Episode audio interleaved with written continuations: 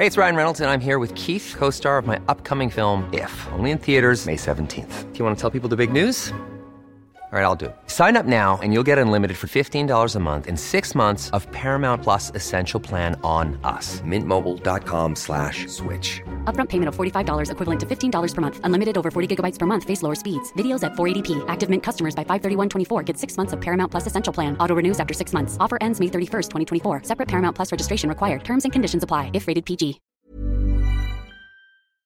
Heraldo Radio. La HCL se comparte, se ve y ahora también se escucha. El Heraldo Radio presenta Cámara de Origen, un nuevo espacio para enterarnos del trabajo de las legisladoras y legisladores en los Congresos de México. En Cámara de Origen tiene la palabra Carlos Zúñiga Pérez.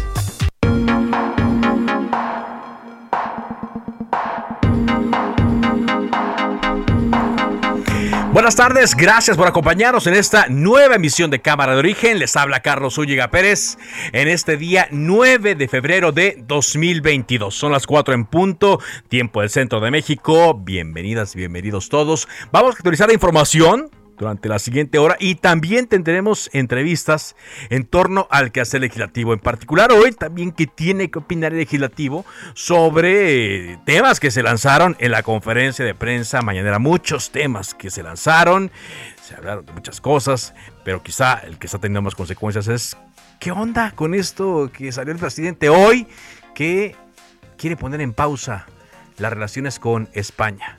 Casi casi diciéndole no eres tú España, soy yo y México, entonces tengamos una pausa en nuestra relación hasta que las cosas mejoren. ¿Qué tal, eh? De eso hablaremos. Y de las noticias de momento. Arrancamos como siempre, escuchando cómo va la información a esta hora del día. De que ya se detuvieron a las personas que presuntamente asesinaron a la periodista que hace unos días Lourdes eh, Maldonado, a Loré de Mola, si me puede decir, nos puede decir cuánto gana al mes y quién le paga. Voy a esperar la respuesta. No quiero que se escude diciendo de que es su actividad privada, porque no es así. Es una actividad pública. Antares Vázquez, senadora de Morena. Pero fíjense, normalmente los periodistas, los periodistas no se enriquecen de su labor, son bastante sufridos porque caminan mucho, trabajan mucho y perciben poco. Pero los mercenarios del periodismo, esos amasan grandes fortunas.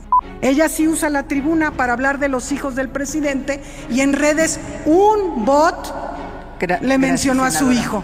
Lili Telles, senadora del PAN. Senadora Antares, no se vaya. Cobarde usted que habla en esta tribuna de mi hijo, amenazado por lo que dijo el presidente de la República. Mi hijo es menor de edad, el hijo del presidente es mayor de edad. John Kerry, enviado presidencial especial de los Estados Unidos para el clima. De satisfacer las necesidades de la industria en México, que quieren trabajar de la manera que trabajan otras empresas en todo el mundo. Así que estoy muy entusiasmado con la posibilidad de poder ver cómo los Estados Unidos están preparados para ayudar. Es el caso de las empresas españolas, que ahora no es buena la relación. Y a mí me gustaría que este, hasta nos tardáramos en que se normalizara para hacer una pausa que yo creo que nos va a convenir a los mexicanos y a los españoles. José Manuel Álvarez, ministro de Asuntos Exteriores de España. Habría que preguntarle al presidente López Obrador qué es lo que ha querido decir con eso y cuál es el tenor oficial que le da a esas eh, declaraciones. Al mismo tiempo, también expresar mi sorpresa porque se contradicen con las propias declaraciones del presidente López Obrador hace una semana y de su canciller Marcelo Ebrard con el que tuve un encuentro en Honduras.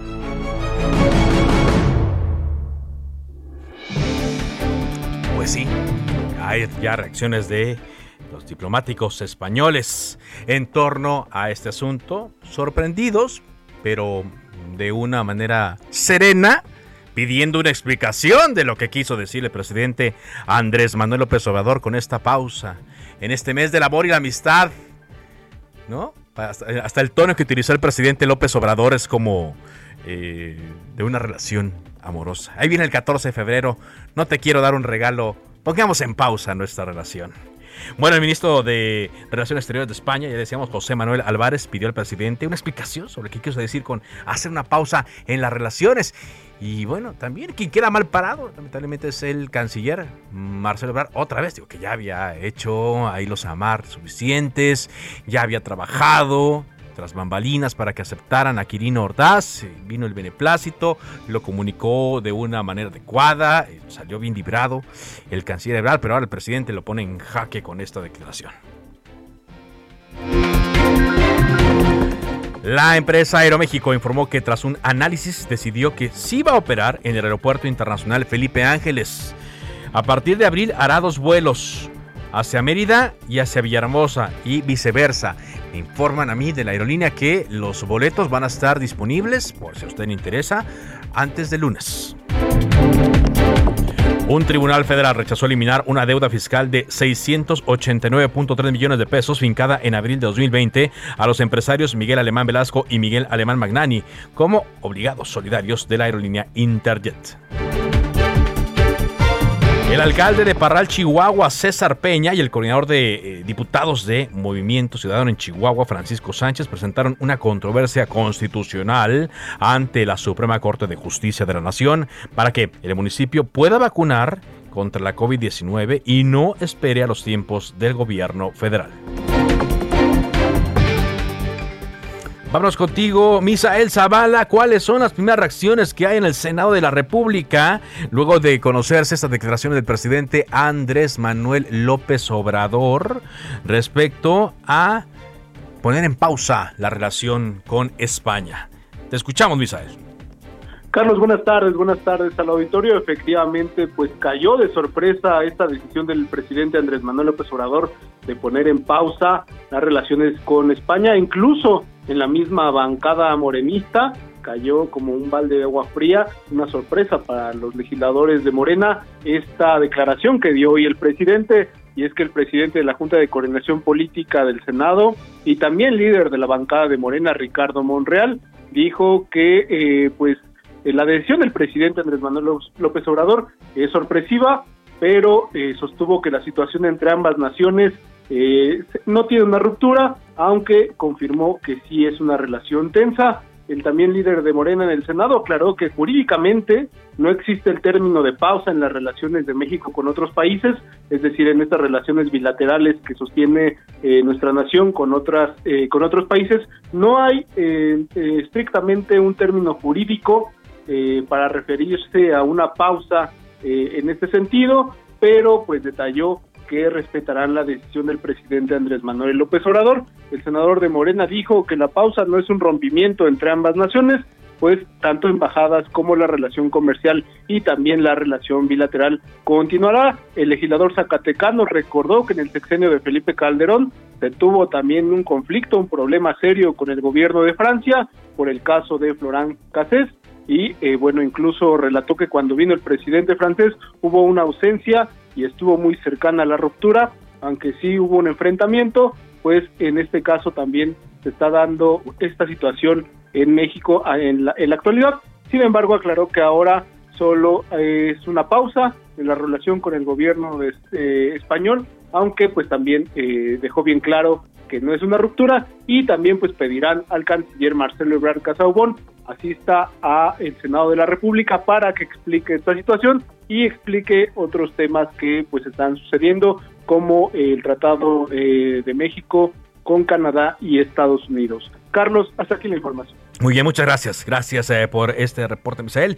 Y bueno, pues sí, hay muchas reacciones ya en el Senado de la República. Hay un par de temas que voy a tratar con el coordinador de los senadores de El PAN, Julián Rementería, pero si me permite, eh, senador, gracias por acompañarnos en Cámara de Origen. Su opinión sobre este anuncio del presidente. ¿Cómo lo consideran ustedes, esta pausa que propone en las relaciones de México con España? ¿Cómo le va, senador? Tardes, Carlos. Me da mucho gusto saludar. Igualmente. Saludar a todo el auditorio. La verdad es que me parece una muy desafortunada declaración o interpretación o señalamiento pues que hace el presidente para dejar como él mismo dijo en pausa una relación que pues es un término jurídico que no existe para una relación diplomática y que en este tipo de relaciones se tienen que cuidar mucho los detalles, no las relaciones sobre todo las diplomáticas. La diplomacia es eso, es cuidar las formas y el presidente pues no las ha cuidado. Pero además las implicaciones que tiene para el país, para nuestro país, el que se generen este tipo de, de rompimientos o pausas o interrupciones eh, que provocan pues un desconcierto respecto a qué va a pasar con las inversiones, qué va a pasar con la certeza en todo lo que se tiene que ir desarrollando en materia económica en nuestro país. Lamentablemente, mm, pues este tipo de, de declaraciones del presidente, pues pone a todo mundo a, a, tratar de interpretar qué es lo que quiso decir, qué es lo que va a pasar con una relación comercial que debe de mantenerse, no por ellos, sino por nosotros, los mexicanos, que al final de cuentas nos interesa que, pues, digamos que la planta productiva del país se mantenga. Una de las causas precisamente por la que ha caído la inversión en nuestro país es porque no hay certeza, porque no se puede saber pues con, con la seguridad necesaria si las condiciones en el país van a perdurar como están o si mañana este gobierno las va a cambiar como las ha cambiado en algunas materias. Y eso es terrible para lo que es la, el buen desarrollo, la buena marcha de la economía que debe tener México. Usted entonces lo ve como, como un distractor sin duda, a mí me parece que es parte de un distractor en un estado de ánimo en donde el presidente se encuentra sumamente molesto, me parece que así es, por lo que ha pasado con la, la casa allá en Houston, la de su hijo que ha ocupado, que lo ocupó en 2019, han salido rápidamente a decir que la empresa Baker Hughes que existe, que es la quinta contratista de Pemex, pues eso está bien, pero lo que no está bien es que uno de los directivos, uno de los presidentes de la compañía, en el 2019 pues le cediera después de un mes de haber tenido un contrato con Pemex pues la casa para que la viviera el hijo de la esposa. Rápidamente han dicho últimamente que tienen que es un que la rentó, pero no han podido acreditar, no han enseñado un contrato de arrendamiento, no han enseñado recibos, no han enseñado transferencias. Entonces lo que habla es de un conflicto de intereses muy fuerte, de mucha profundidad entre el gobierno mexicano, la familia presidencial y por supuesto Pemex y la empresa esta Baker Hughes, que se tendrá que averiguar, que tiene que investigar. Por eso ya están presentadas denuncias en la Fiscalía General de la República y también ante el Departamento de Justicia en los Estados Unidos. Muy bien. Eh, ¿Funcionará entonces esto? Digo, ya vemos que ya reaccionó el gobierno eh, de España, ya está pidiendo una, una explicación. Me refiero a que si usted considera que se va a quedar aquí, o si es factible, considerando, senador, las relaciones que hay con España, económicas, eh, de historia, académicas, bueno, familiares, ¿no? ¿Cuántas eh, relaciones familiares no hay entre México y España? ¿Cree que llegue más allá? Pues mira, no lo sé, o yo no deseo que llegue más allá porque evidentemente la relación comercial, que es la que de alguna forma debe de importarnos también, pues se vería dañada. Y por supuesto que se entiende esta preocupación del gobierno de aquel país por decir, oye, ¿qué quiso decir el presidente de México? ¿Qué debemos interpretar? ¿Qué sigue para la relación bilateral? Y eso, pues, solamente el poner esas dudas, Carlos, en la mesa y empezar a tener que hablar de ellas, pues claro que crea nerviosismo en toda la relación, en todo el comercio internacional, y eso no le sirve a México. Yo lamento mucho que el presidente, pues de repente exprese esas opiniones eh, pues en una forma, digamos, improvisada, que comprometan al gobierno mexicano y no solamente al gobierno, a la economía de nuestro país, porque quien las dice, pues no es cualquier persona, es el presidente de todos los mexicanos, ¿no? Muy bien. Bueno, el otro tema para el cual lo buscamos, eh, senador, es eh, una denuncia que hizo usted el día de hoy en la mañana en torno a esta sonadísima rifa del avión presidencial, que no rifó el avión presidencial, sino que en teoría rifaba el valor del avión presidencial. ¿Qué fue lo que encontraron ustedes? Dijo que hicieron una investigación en torno a esta rifa. Bueno, cuando todo esto se dio, lo recordarás bien y el auditorio seguramente también, pues habló de una rifa, primero el avión. Entonces, bueno, pues que lo iba a venderlo, que lo iba a rifar, y que ciertamente no lo podía rifar porque el avión ni siquiera era del gobierno mexicano todavía. Además era algo absurdo. Sí ha sido, por cierto, digamos que la rifa o el sorteo más popular, más conocido que ha tenido la Lotería Nacional en su historia y seguramente también a lo mejor debe ser uno de los sorteos más populares o más conocidos en el mundo. ¿Por qué? Por lo absurdo, por lo ilegal, por lo verdaderamente improcedente, porque ¿cómo vas a rifar un avión que además ni siquiera es tuyo? Pero dejando de lado eso, al final dijeron, pues vamos a, rifar y vamos a repartir en, cachitos, pues, eh, pues el premio para que se puedan realizar obras en hospitales, en escuelas, y más o menos así lo, lo era la intención. El caso es que la Lotería Nacional llega a declarar que tenían un ingreso aproximadamente lo cercano a los dos mil millones de pesos.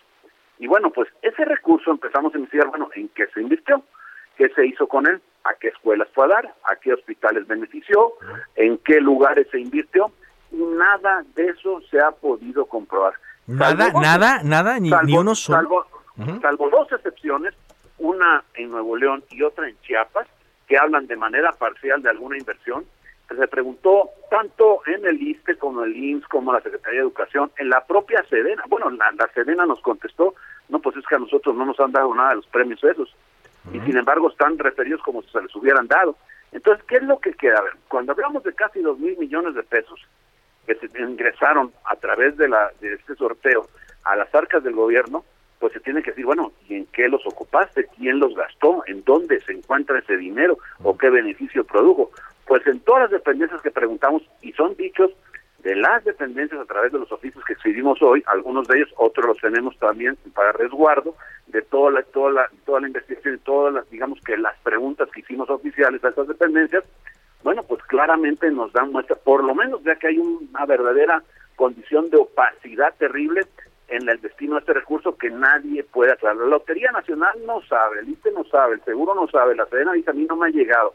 Entonces, los estados, hemos preguntamos en varios, tampoco conocen. Algunas nos dirigimos directamente a algunas escuelas y algunos hospitales y tampoco tienen noticias de ello. Entonces, bueno, pues ¿quién tiene el dinero?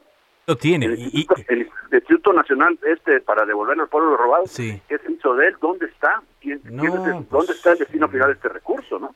Había que ver con el señor Cárdenas, digo, que renunció porque algo vio, pero pues eh, le, están dando la razón, ¿no?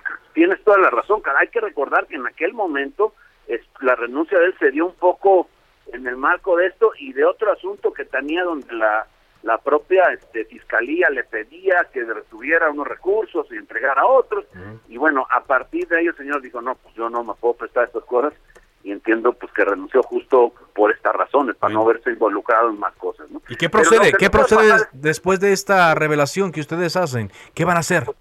Vamos a acudir a la función pública, vamos a acudir también a la Auditoría Superior de la Federación y estamos valorando también de presentar una denuncia en la Fiscalía para poder, y bueno, desde luego las faltas que se tienen en estas distintas dependencias en materia de, acceso a la información, de transparencia, que no que no se ciñeron realmente a lo que deben responder, porque yo tampoco puedo creer que no sepan nada, que no podamos por ningún lado este saber los mexicanos, no un senador, no Julen, sino los, los mexicanos, qué está pasando con, con este recurso que por cierto no es poca cosa, estamos hablando de dos mil millones de pesos. Muy bien, ¿cuándo van a acudir a, hacer esta solicitud y a presentar esta denuncia? Mañana debemos, mañana deberíamos tener listas lo que es la Auditoría Superior de la y desde luego la Secretaría de la Función Pública y valorar cuál es el tipo de delito que podríamos, por el cual pudiéramos presentar alguna denuncia, seguramente de hechos, eh, ante la Fiscalía General de la República. Muy bien, entonces, eh, ante la Fiscalía todavía no, lo están valorando, lo están viendo, pero no lo descartan. No, no, claro que no lo descartamos. Lo que estamos viendo es cómo presentarla, cómo, digamos, que engrosarla. ¿no? A, ver, eh, sobre esto se ha hablado mucho, ha habido investigaciones serias de muchos medios de comunicación y nosotros, bueno, pues por nuestra parte hicimos eh, estas solicitudes para tener pues también la información oficial de manera directa hacia acá, hacia el grupo parlamentario, hacia los senadores y entonces poder proceder pues de esta manera y tratar de de, investigar qué fue lo que pasó y sobre todo que se clarifique y si hay responsables, que yo creo que los debiera haber, pues que sean traídos ante las autoridades. Muy bien, muchas gracias, eh, gracias eh, senador, estamos atentos. Al contrario, Carlos, gracias a ti, un saludo al auditorio, muy, buenas tardes. Bueno, vamos a cambiar de, tema cuando son las 4 de la tarde con 18 minutos. Se está hablando mucho en las últimas, eh, en las últimas horas, en los últimos días, sobre el uso de la ivermectina, que se repartieron más de 200 mil dosis durante la pandemia aquí en la Ciudad de México de este medicamento para tratar a la COVID-19. El tema es que se subió un estudio a un sitio electrónico, un repositorio de investigaciones en donde se defendía aparentemente el uso de esta medicina. Em, se ha hablado mucho al respecto, pero agradezco que esté conmigo la secretaria de Salud del Gobierno de la Ciudad de México, Oliva López Arellano. ¿Cómo está, doctora? ¿Cómo le va? Buenas tardes, Carlos. Muchos saludos para ti y tu auditorio. Gracias, doctora. ¿Se suministró de forma experimental la ivermectina a pacientes con COVID-19 en la capital? Bueno, esto es muy importante dejarlo claro. No se trató de un experimento, tampoco un ensayo clínico. Formó parte de una estrategia integral territorial de atención a COVID en el 2020. Aquí también hay que colocarnos en ese momento donde eh, no había medicamento específico, no había vacunas, estábamos enfrentando una ola eh, muy, muy difícil que estaba produciendo mucha enfermedad, muchos contagios, y en base a la evidencia científica disponible de ese momento, se eh, trabajó dentro de esta estrategia integral que además hay que decirlo, permitió la masificación de pruebas, la valoración médica, la entrega de un kit de medicamentos que en algún momento tuvo ivermectina, eh, también el seguimiento de casos ambulatorios, atención domiciliaria, oxígeno en domicilio y canalización temprana a hospitales, si había signos de alerta eh, de COVID-19. En este marco fue que se utilizó durante un tiempo un kit con ivermectina como receta médica porque todo esto se entregó eh, en espacios de salud por personal de salud y con indicaciones médicas. Yo considero que los kioscos, macroquioscos y la respuesta de centros de salud fue eh, muy exitoso no solo en diagnóstico temprano, sino también en acceso masivo a evaluación médica. Deben recordar que en el momento más crítico de los contagios eh, desplegamos más de 200 puntos donde se hacían pruebas rápidas, se hacía valoración médica, se canalizaba a hospital si había signos de alerta y en algún momento se entregaba un kit de medicamentos con ivermectina. Aquí hay que decir, la inclusión de este medicamento eh, fue a partir de la evidencia que había disponible, de la valoración de un grupo interinstitucional, básicamente INSEDESA y otros eh, investigadores internacionales. Y el INS lo generalizó a todo el país y nosotros lo incorporamos a el kit de la Ciudad de México, un medicamento aprobado, un medicamento seguro, en dosis eh, indicadas por personal de salud con indicaciones médicas. Entonces es fundamental señalar que hay que colocarnos en el momento y entender cómo se desplegó esta estrategia general. y después ya cuando eh, la Secretaría de Salud actualizó sus lineamientos y la ivermectina eh, ya definitivamente dijo que faltaba más eh, evidencia para considerarla como un medicamento que pudiera eh, ser útil para el tratamiento leve y moderado de COVID. Y también nosotros eh, vacunamos ya mucho entonces se sacó de estos kits de dejaron de entregar y la estrategia fundamental preventiva fue eh, vacunar, vacunar, vacunar, vacunar, y seguir además con las medidas de protección. Muy bien. Eh, doctora, todo esto surge a raíz de un estudio ¿no? que se publicó, bueno, un, documento eh, que se envió a un sitio electrónico donde pareciera ¿no? que, que se defendía el uso de la ivermectina. Es fecha ahorita que no se está ya suministrando y lo que me decían algunas personas es que parece, ¿aparecía su nombre en este estudio? Sí, es un análisis estadístico retrospectivo. Eh, no es, yo insisto, no es un ensayo clínico, no ah. fue un experimento. Son datos estadísticos eh, que se derivaron justamente de esta, digamos, de esta estrategia global, así como tenemos datos del, de la positividad, tenemos datos de las hospitalizaciones, tenemos datos de los contagios, tenemos clústeres, o sea, conglomerados donde había eh, mayor velocidad de contagios. En ese marco de generación de análisis eh, de datos estadísticos fue que se procesó este análisis estadístico retrospectivo y se encontró con que en general la intervención tenía un efecto eh, de reducción de la hospitalización, con datos estadísticos. Datos estadísticos. Eh, pero me, quedan 40 segundos nada más, pero le preguntaría, no, o sea, no quiere decir que estuvieran ustedes defendiendo el uso de este medicamento. No, nada más mostramos cómo esa estrategia eh, fue útil para eh, reducir la hospitalización. Estuvo mucho tiempo en un portal y a partir de eh, algunas críticas, que yo creo que eso es lo, eh, digamos, lo importante, es que esas críticas se tendrían que haber canalizado y discutido en el ámbito científico académico. Así avanza la ciencia con la polémica, la contrastación de datos, la crítica a diseños inadecuados, a favor y en contra. Eso se sacó de esa área y empezó a, circular en otro campo. Exactamente. Y por eso esta aclaración. Muchas gracias, doctora. Con mucho gusto. Buena tarde. Pausa y regresamos.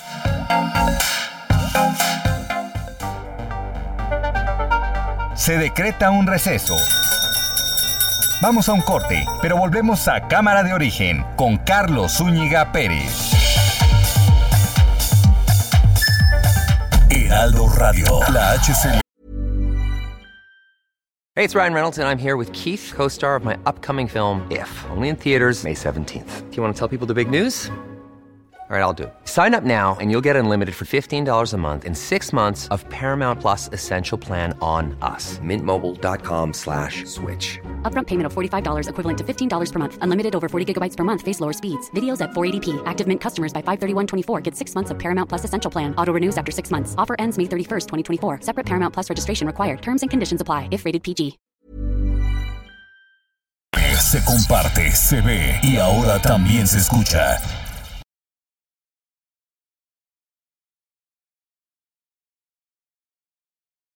Heraldo Radio. Se reanuda la sesión. Volvemos a Cámara de Origen con Carlos Zúñiga Pérez.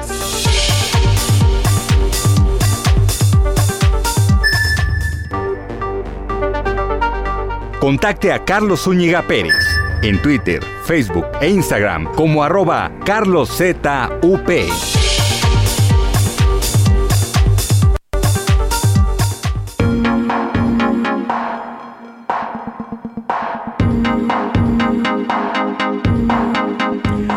Avanzamos con la información en cámara de origen cuando son las 4 de la tarde con 30 minutos. Estoy revisando la cuenta de Twitter de Manuel Velasco, el coordinador de los eh, senadores de El Verde, y coloca una fotografía donde aparecen Ricardo Monreal y el secretario de Gobernación, Adán Augusto, dice, reunión de trabajo en Gobernación con el secretario Adán Augusto y el líder de la Junta de Coordinación Política del Senado, Ricardo Monreal, para avanzar en la agenda de transformación que encabeza el presidente López Obrador. Los tres salen abrazados y dice en su mensaje Manuel Velasco, la unidad da buenos resultados. Así el eh, tuit que colocó eh, hace unos momentos. Vámonos contigo, Elia, Elia Castillo, porque hay información en torno a la Cámara de Diputados, eh, que se va a discutir, cómo están viendo el tema de la reforma político-electoral, la reforma eléctrica. ¿Qué nos tienes, Elia? Muy buenas tardes, Carlos. Te saludo con gusto. Bueno, te comento que la fracción parlamentaria de Morena, aquí en la Cámara de Diputados, se ha perfila a presentar su iniciativa de reforma político-electoral en mayo próximo miras a que se discute en un periodo extraordinario de sesiones. Así lo confirmó el coordinador de la fracción parlamentaria en San Lázaro, Ignacio Mier. En entrevista con el Heraldo de México, el líder parlamentario señaló que la iniciativa de reforma electoral ya se analiza en la Comisión de la Reforma Político-Electoral aquí en San Lázaro, con las propuestas que hasta el momento han presentado los distintos, los distintos grupos parlamentarios, a las que Carlos se sumará la iniciativa que presente la bancada de Morena y la que envíe el presidente Andrés Manuel López Obrador. Escuchemos cómo lo dijo. El Ejecutivo, nosotros en el grupo parlamentario le estaríamos presentando seguramente en la permanente del mes de mayo. En mayo. Hacia mayo, sí, el grupo parlamentario. ¿Para que se discuta el próximo periodo de sesiones? O en un extraordinario, ¿no? ¿En un extraordinario? Después de las elecciones. Vamos a ver. Después de las elecciones. ¿Qué define la, la Junta de Coordinación Política? Pero tiene que ser en este, antes de que termine este semestre y antes o después de las elecciones? Vamos a analizarlo, no es la posición solamente de nosotros, tenemos que ser bien, tenemos que ser con cuidado, con respeto a los grupos parlamentarios, a la opinión de los demás, de la propia coalición. Entonces yo no quiero ahí aventurar, pero sí que sea ese propósito de Morena, así lo confirmamos en nuestra plenaria en este semestre. Carlos, te comento que el diputado federal por Puebla aseguró que la discusión de la reforma electoral no se contrapone con el debate de la reforma eléctrica, que recordemos está en curso justamente aquí en la Cámara de Diputados a través del Parlamento Abierto. Aseguró que los tiempos están bien, están establecidos y pues que cada comisión está encargada o se encargará en su momento de analizar las respectivas iniciativas. En este mismo sentido, Carlos, el presidente de la Junta de Coordinación Política y coordinador de la fracción parlamentaria del PRI, Rubén Moreira, bueno, pues reaccionó a lo dicho por el embajador de Estados Unidos en México, Ken Salazar, quien aseguró que la reforma del eh, presidente Andrés Manuel López Obrador es sucia y cara. En este contexto, Moreira dijo que pues es muy respetable las declaraciones del embajador eh, sobre la propuesta del presidente Andrés Manuel López Obrador, pero negó que tenga peso para los diputados, para los diputados, dijo que será pues eh, pues la opinión del diplomático. Sin embargo, los problemas de México se resuelven aquí en el país. Escuchemos cómo lo dijo Carlos. ¿Eso tiene peso en nosotros? Pues no debería tener peso. Los diputados tienen que decidir lo que sus distritos les mandatan, lo que sus ciudadanos les mandatan, y los diputados y los, y los senadores lo que sus estados les mandatan, me refiero a la población. No puede tener peso, ni debe tener peso. Puede ser un referente de la preocupación internacional, lo que usted guste, pero, pero nosotros tenemos que resolver como mexicanas y como mexicanos. Digo, pues eso es lo que nosotros protestamos. Entonces, pues sí, muy respetable, habrá que ver por qué lo dice, pero no, no puede pesar eso, ni puede ser un argumento. Carlos, adicionalmente, el Parlamento abierto justamente de la reforma eléctrica, pues se alargará hasta el 28 de febrero. Recordemos que se había contemplado que culminaran estas mesas, estos foros, el próximo 15 de febrero. Sin embargo, se amplió una semana más a fin de invitar a, pues, a los directivos de empresas, de diferentes empresas, eh, de grandes consumidores de electricidad, así como a las empresas generadoras de electricidad. Entre ellos, pues se tiene contemplado incluso la participación de Iberdrola. Esto fue lo que sucedió o lo que ha sucedido hasta el momento con el tema de la reforma eléctrica aquí en San Lázaro. Es el reporte que te tengo. Bueno, gracias. Así es, eh, decía en una entrevista que le hacía en la tele a el líder de la Junta de Coordinación Política que eh, sí se va a extender la invitación formal a que vayan los de OXO, que vayan los de FEMSA y que, bueno, son los es Walmart y Bimbo. FEMSA, Walmart y Bimbo pero no estoy seguro que los empresarios vayan a acudir. Y lo que sí es que se van a extender los foros a ver qué sale de eso, si hacen caso de lo que se dice ahí. Gracias, Celia. Muy buena tarde, Carlos. Justamente está con nosotros Óscar Ocampo, es coordinador de energía del Instituto Mexicano para la Competitividad, el INCO. Gracias por acompañarnos, Óscar.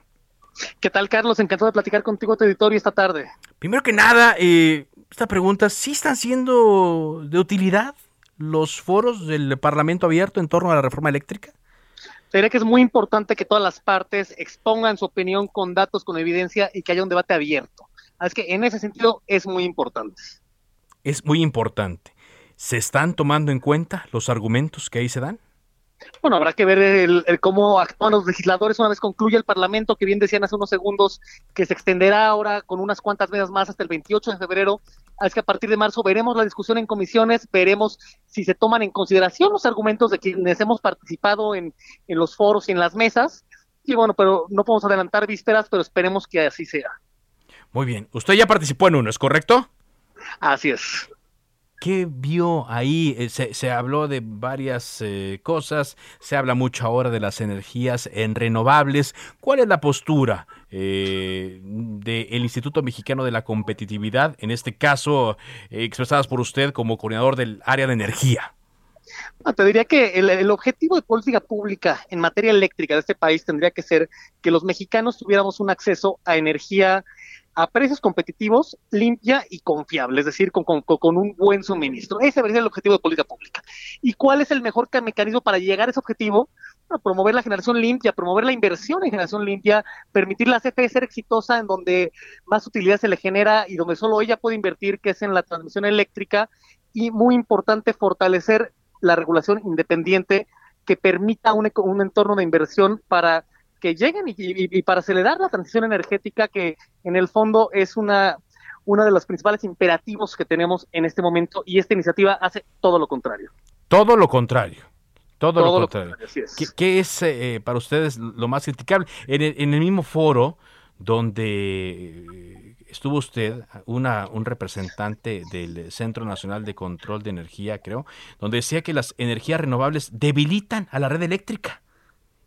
Creo que si nos vamos a la experiencia internacional, a países, sí Dinamarca, pero también España, pero también Alemania, pero también los sistemas de transmisión de Estados Unidos, todos demuestran que, a ver, sí es cierto que las energías eh, solar y fotovoltaica y eólica son variables, que, es, que no, son, no es que sean intermitentes, yo prefiero el término variabilidad, porque sabemos cuándo hay sol y cuándo no hay sol, sabemos cuándo hay viento y cuándo no hay viento, y a partir de ello nos permite planear la infraestructura para la red de transmisión. ¿Se requiere infraestructura de transmisión? Bueno, por supuesto que se requiere infraestructura de transmisión, pero ese es un argumento bastante pobre para, cerrar la puerta a la transición energética. Es decir, el cambio climático no reconoce de si queremos invertir o no en la transición eléctrica y tampoco reconoce de discusiones de Estado o mercado. Ahora, eh, eh, usted señala que bueno, esto no es lo más importante. Es importante pero no es lo más importante para garantizar el suministro de energía eléctrica eh, a los mexicanos. ¿Qué pasaría de aprobar esta reforma con la Comisión Federal de Electricidad? ¿Tendría, desde su punto de vista, la capacidad de suministrar la energía que el país demanda? La realidad es que Comisión Federal de Electricidad, con sus centrales propias, no tiene la capacidad para suministrar la, energía que el país demanda. Y no hablo de en este momento, sino en los años por venir. Si nos vamos a, los datos oficiales de la Secretaría de Energía, se estima un crecimiento base de la demanda de 3% más o menos de aquí a los siguientes seis años. Y eso sin contar los picos en la demanda, que es cuando hay que satisfacer mucho más, ¿no? Que es lo que realmente nos debería de importar el pico de la demanda máxima cuando se tiene que despachar toda la energía que se puede despachar. CFE no tiene la capacidad para cubrir esa demanda y no tendría por qué tenerla, porque ninguna empresa en el mundo tendría por qué tenerla. Lo que hay que hacer es usar todas las tecnologías para expandir la capacidad renovable que puede ser de CFE o puede ser de otros actores, no tiene que ser necesariamente CFE y ese es el gran problema con esta iniciativa, que al garantizarle en rango constitucional el 54% de la generación eléctrica en el país, se le está obligando a hacer eh, a, erogar recursos muy importantes que no tiene Comisión Federal de Electricidad. En el IMICO estimamos que entre 2022 y 2028 más o menos tendría que erogar 512 mil millones de pesos para expandir el parque de generación y por los mayores costos de generación, porque CFE genera energía eléctrica mucho más costosa que sus contrapartes privados. Pero es, dinero que no tiene, no, no tiene la comisión, o, o se le tendría que dar, ¿no? Así como se le ha dado a Pemex. Así es, bueno, eso es, e, e, ese es un gasto, es una erogación que tendría que venir de la Secretaría de Hacienda y Crédito Público. Y ahí también hay un costo de oportunidad que es la inversión no realizada en otras áreas que sí deberían ser prioritarias para el Estado mexicano. Pensamos en la seguridad, la educación o la salud, solo por mencionar un ejemplo. O en el sector energético, en la transmisión eléctrica, que es además un riesgo para la seguridad energética del país porque está saturada. Y ahí, insisto, únicamente Comisión Federal de Electricidad puede invertir. Muy bien. Eh, estoy platicando con Óscar Ocampo, coordinador de energía del Instituto Mexicano para la Competitividad, el INCO. Eh, no se sabe todavía, decíamos, eh, se van alargando los foros, no se sabe todavía cuándo se discutirá esta iniciativa, toda vez que han planteado los coordinadores, han planteado en el seno de la Junta de Organización Política que verían las condiciones ya terminando la, eh, pues, la, realización de, de, estos foros. Pero aquí hay un componente ideológico también, Oscar, y se está intentando poner como los malos de la película, como quienes provocan que se lleve a cabo esta reforma a las empresas privadas, que dicen abusaron de la, eh, de la posibilidad que se les dio de generar energía, que violaron la ley, decía Manuel Bardet, le hicieron un bypass a la constitución y por eso hay que renovar, hay que transformar todo y hay que ir a la, em, eh, a la, a la reforma a la constitución. ¿Ven esto ustedes factible? ¿Creen que viene un cambio? ¿Creen que es, necesario eh, que este cambio llegue a través de una reforma constitucional? Todos los imperfectos en el mercado eléctrico son perfectamente atendibles con creatividad regulatoria, es decir, en la arena de la Comisión Reguladora de Energía. No se requieren cambios legales, mucho menos constitucionales. No se requieren cambios legales. No se requieren cambios legales. Simplemente con aplicar las reglas creatividad regulatoria. Con eso son perfectamente atendibles los problemas que tiene el sistema eléctrico, que los tiene sin lugar a dudas. ¿Hay cosas que mejorar? Claro que hay cosas que mejorar. Uy, no, pero pues es que la creatividad regulatoria, eh, lo hemos visto, pues llegó más bien a, publicar un, un, acuerdo cuasi decreto en el, en el diario oficial, ¿no? Y ni siquiera sabemos si esté funcionando. Creo que la, la creatividad no da, aunque bueno, ustedes ya lo sembraron, ya sembraron esa, esa idea. Bueno, se, requiere fortalecer al regulador. O sea, en el fondo, el actor clave para un mercado eléctrico funcional en este país es una comisión reguladora de energía verdaderamente fuerte y verdaderamente independiente. Muy bien. Óscar Ocampo, gracias eh, por esa entrevista. Gracias a ti, Carlos. Bonita tarde. Muy amable, Óscar Ocampo, el coordinador de energía del Instituto Mexicano para la Competitividad, el IMCO. Creatividad es lo que solicita, pero pues creatividad es lo que menos hay en estos momentos, realmente. Diciéndolo así, en palabras llanas y francas, como nos gusta decir las cosas aquí en Cámara de eh, Origen. De todas maneras, pues estaremos viendo, ¿no? Eh, por cierto, ya concluyó la visita de John Kerry a el Palacio Nacional. Estuvo reunido con el presidente Andrés Manuel López Obrador.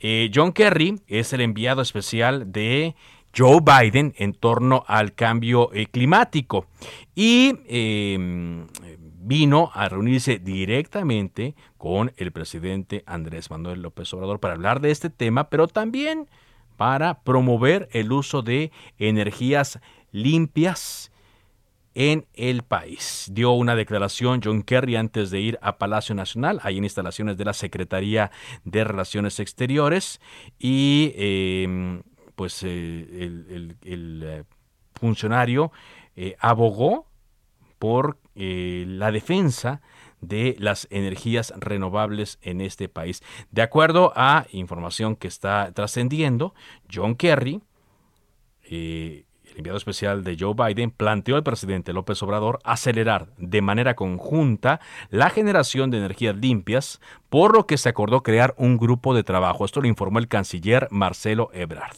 La gran preocupación de Kerry es acelerar el paso hacia energías limpias, electromovilidad, aumentar la producción de todo tipo de energía eléctrica con energías que no consuman energía fósil y es parte de lo que estuvieron eh, hablando. Ya también ayer hubo un documento, se lo comentábamos aquí en Cámara de Origen, que se publicó en la página de la Embajada de Estados Unidos en el país, donde criticaban la reforma eléctrica de eh, Andrés Manuel eh, López Obrador y pues la califican básicamente como una iniciativa que promovía tecnologías sucias, con lo que cambia por completo la eh, idea que se tuvo hace una semana que el embajador Ken Salazar estuvo en el Palacio Legislativo de San Lázaro y donde dio declaraciones donde parecía, parecía que daba un espaldarazo a la reforma.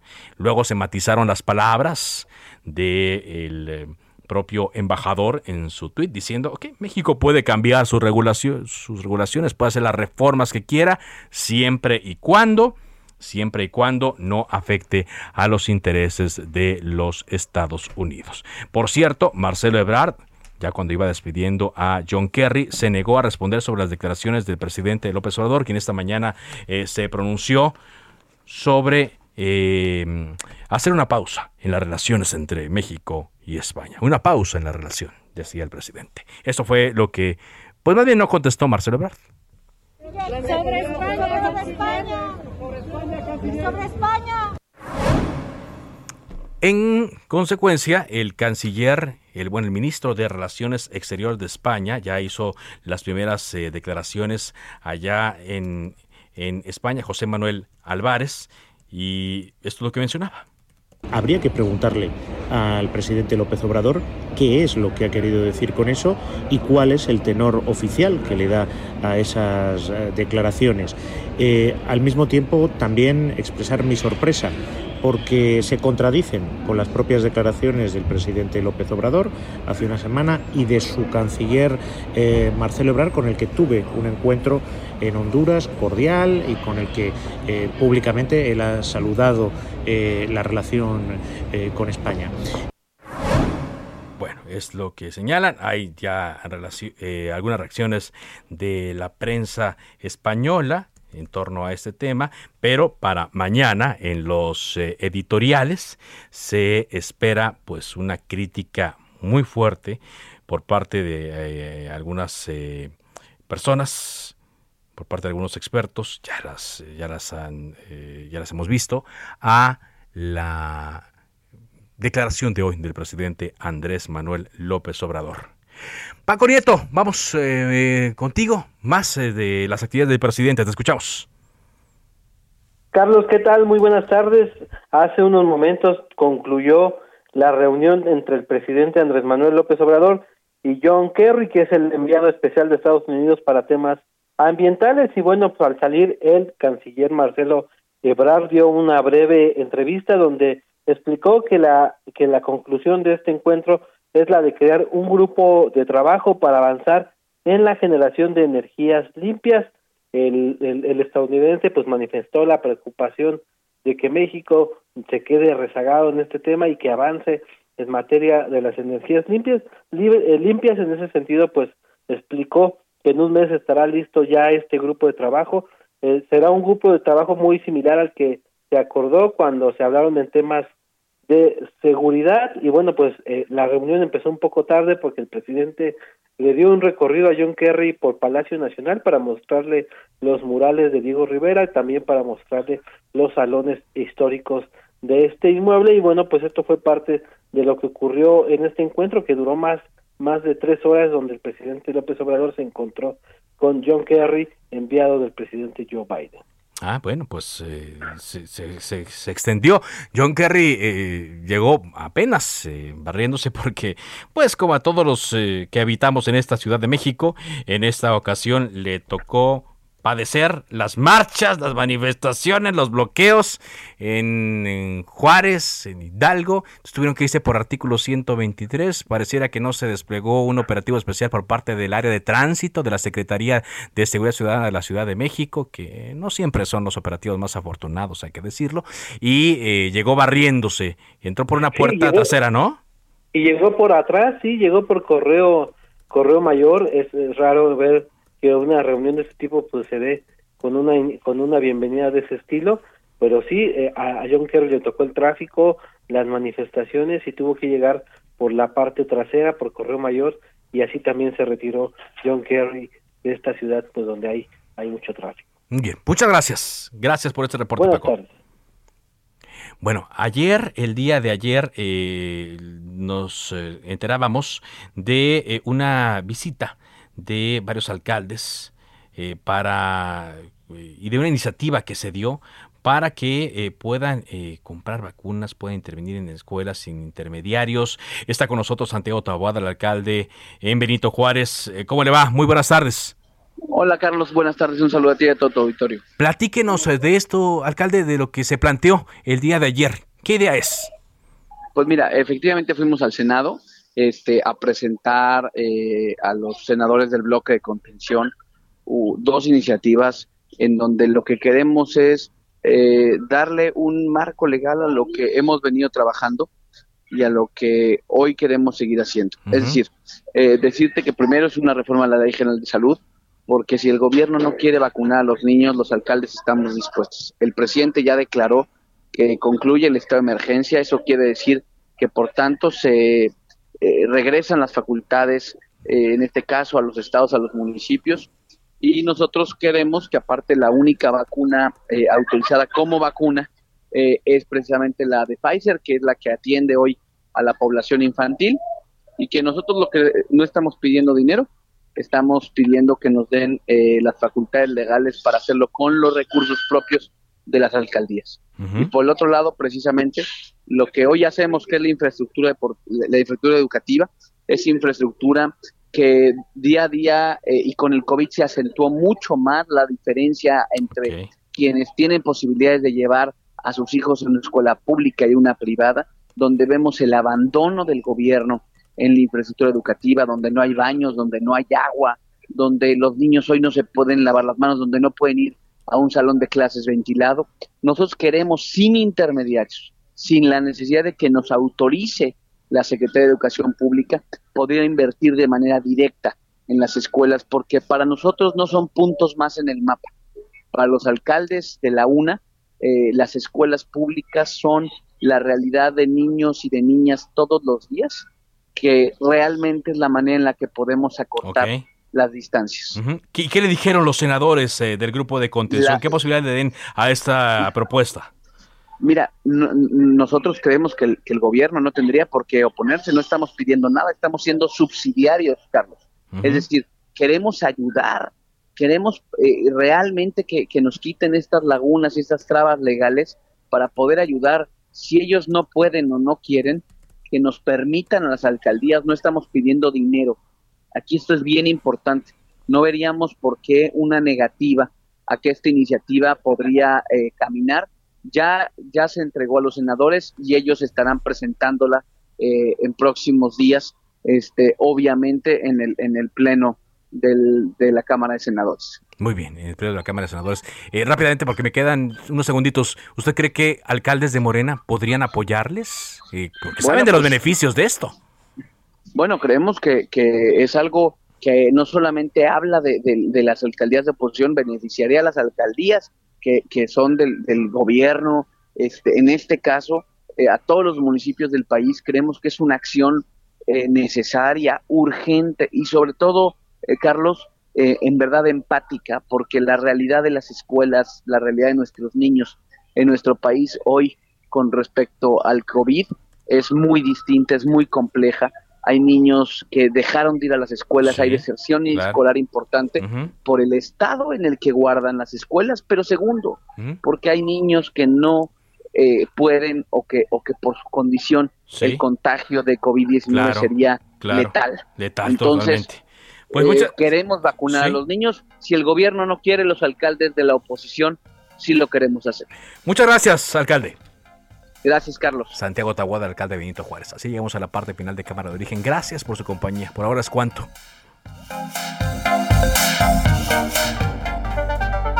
Se cita para el próximo programa.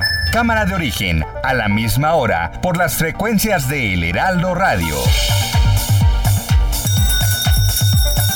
Se levanta la sesión. Heraldo Radio. Ever catch yourself eating the same flavorless dinner three days in a row? Dreaming of something better? Well, HelloFresh is your guilt-free dream come true, baby. It's me, Kiki Palmer. Let's wake up those taste buds with hot, juicy pecan-crusted chicken or garlic butter shrimp scampi. Mm. Hello Fresh. Stop dreaming of all the delicious possibilities and dig in at HelloFresh.com. Let's get this dinner party started.